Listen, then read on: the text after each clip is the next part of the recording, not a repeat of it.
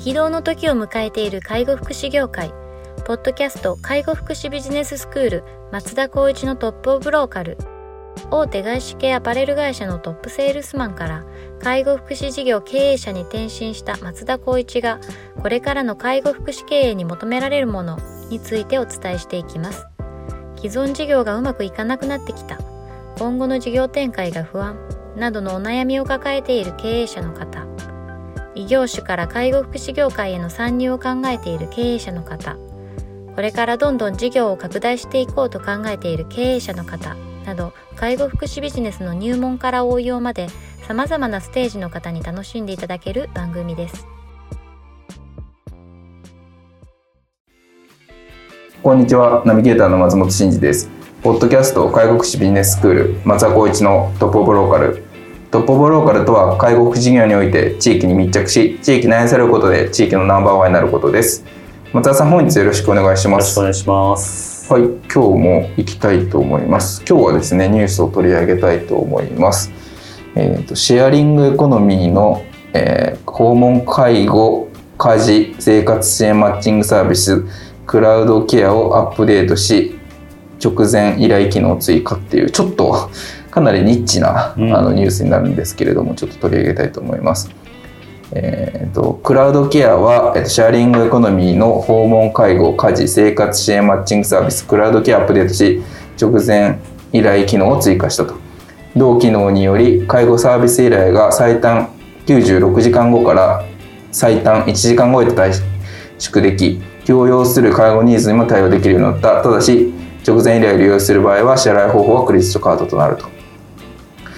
また、利用希望日時の96時間前から48時間前までは、基本料金スポット依頼が 20% 増し、48時間前から24時間前まで 40%、24時間前から1時間前までは 60% となっていると。同社では2016年の創業から、介護保険制度では賄えない介護ニーズとヘルパーをマッチングし、介護保険外の訪問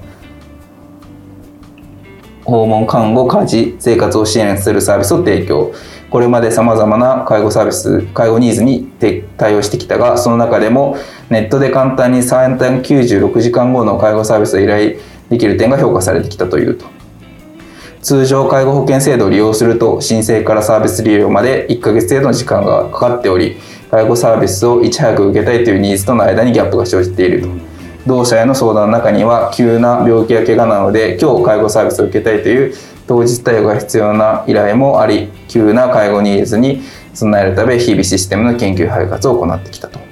そんな中、サービス利用者が増加し、多くのマッチングデータが蓄積されたことで、独自のマッチングシステムの精度が向上。また、ヘルパー登録数の増加を受け、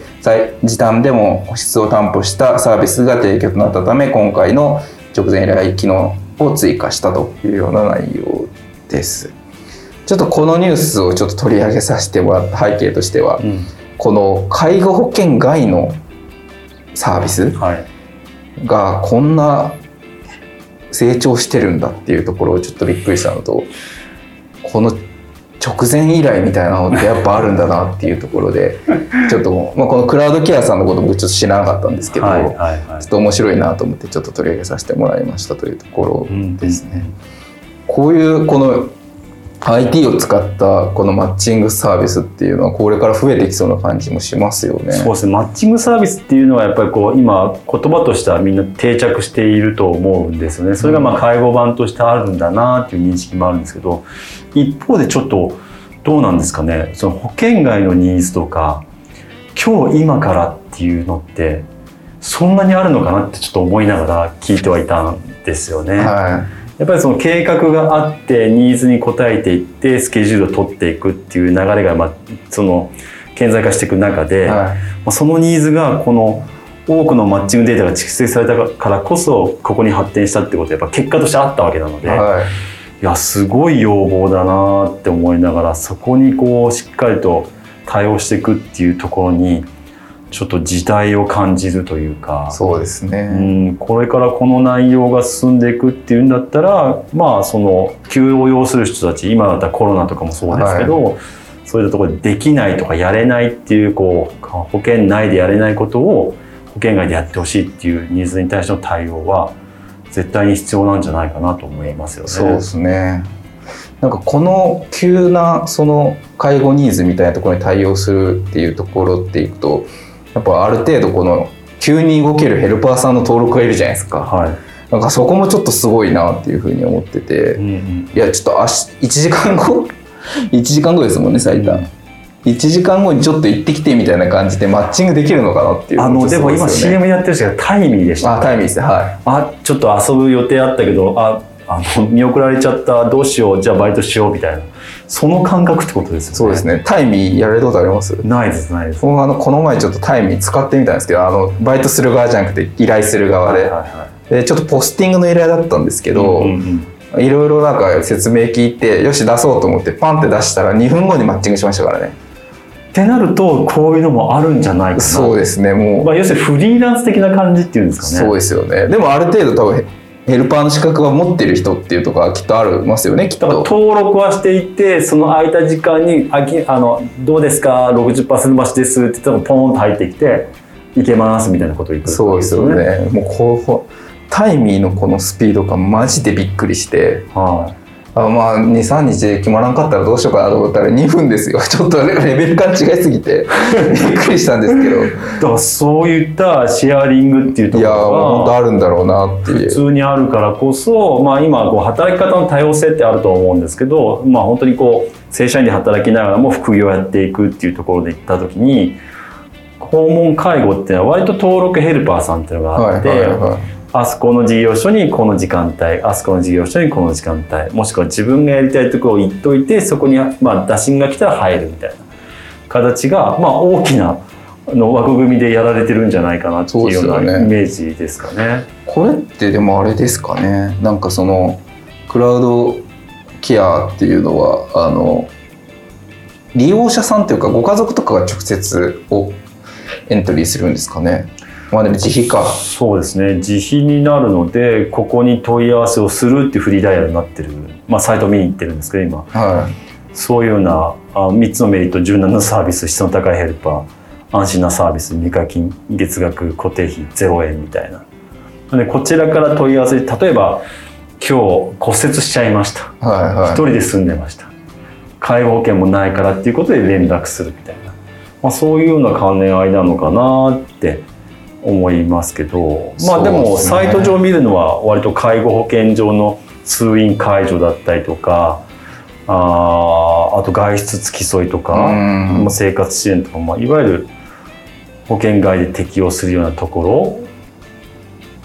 ですかね。そうですよね。あとエリアは一応関東圏に集約してるとは思うんですけど、これから多分全国的に展開するっていうイメージを持ってやってるんじゃないかなと思いますけどね。なるほどな。一応3月7日日経の電子版に掲載されてますもんね。これすごいですね。1時間前の予約も可能ってすごいことですよと思って。いや1時間前は相当ですよね。だって普通にキャンセルとか変更してくださいって結構な時間要しますからね。そうですよね。普通の事業所で考えれば。でもそれだけフレックスに動ける人たちが登録していて、ピンとマッチして、もうちょっと3つの特徴の中に質の高いヘルパーってなってるので、一応ある程度の基準とかはあるのかなと思いながら、そうですね、独自の研修を実施してますなってるので、ある程度ただただ登録して派遣するっていうわけじゃなさそうなので、なるほど。そういったところでクオリティも高いんだったら結構お願いしますって、時給も1500円から2000円って書いてありますからね。それに 60% だったら結構ですよね。そうですよね。だから1万5000円、2万円ぐらい払っていくっていう流れで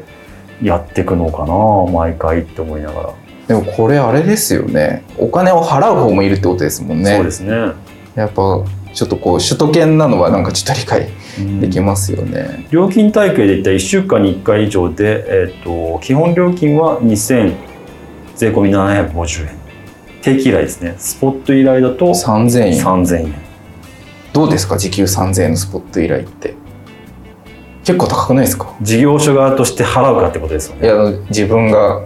ユーザーだとユーザーとして高いと思います。ただ一方で私たちもニーズはそんなないんですけど、保険外っていうような、はいは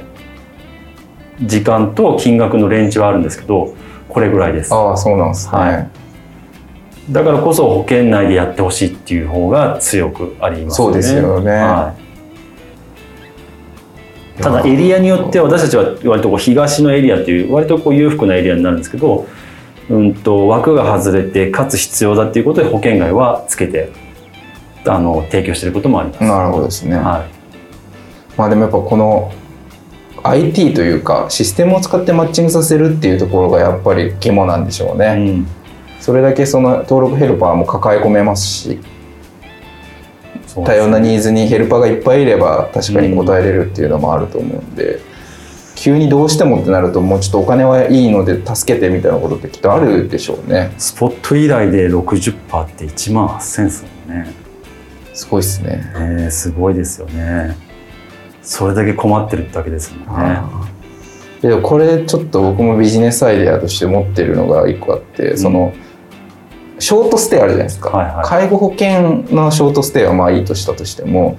急に冠婚葬祭でみたいなこととかあった時に、はいはいはいはい、そのショートステイの受け入れ先を介護施設の空き部屋にして、そうすると介護施設側はこうちょっと稼働率上がるし、そこから何かこう入居につながることの可能性もあると思うんで、介護その施設のAirbnbみたいな感じで空き情報をわーって集約してきて、で急にちょっと見てほしいみたいになった時にマッチングさせるみたいなのってないかなと思ってたんですけど、なんかちょっと思想的には結構近しいなと思ってて、うんうんうん、やっぱ急な依頼になるとちょっと多少お金のせいでもっていうのはあったりすると思うんで、なんかそういうのをやれないかなと思った時あったんですよね、うんうんうん、なんかそう IT がうまく介在できるとやれたりするのかなと思ったりとか。そうですね、まあ、間違いなくやっぱ IT がやっぱりこう間に入ってコントロールするっていう、まあ、この業界はやっぱりそこをやっぱりもうちょっと深めていかないと、やっぱこう人材不足とかやっぱりその業務に関してこう負荷がかかっちゃうとかっていうところはそこで埋めていかないとなかなか継続できないでしょうね。そうですね。いやちょっとなんか面白い事例だなと思って取り上げさせてもらいましたけど、これからこういうサービスいっぱい出てくるでしょうね。そうですね、うん、なんか今までのこう既存のプレイヤー以外のところともやっぱこう戦っていくことになるかなっていうのを改めてちょっと思ったっていうようなちょっと事例で取り上げさせてもらいましたが、またちょっとなんか新しい機能とかがあったらまた追いかけていきたいなというふうに思います、はいはい、では本日は以上させていただきます。ありがとうございました。ありがとうございました。ポッドキャスト介護福祉ビジネススクール松田光一のトップオブローカル。番組では介護福祉サービスに関するご質問を当番組の専用ウェブサイトより募集しております。番組 URL よりサイトへアクセスし、質問のバナーから所定のフォームへ入力の上送信をお願いします。URL は http://tol.sense-world.com になります。皆様のご質問をお待ちしております。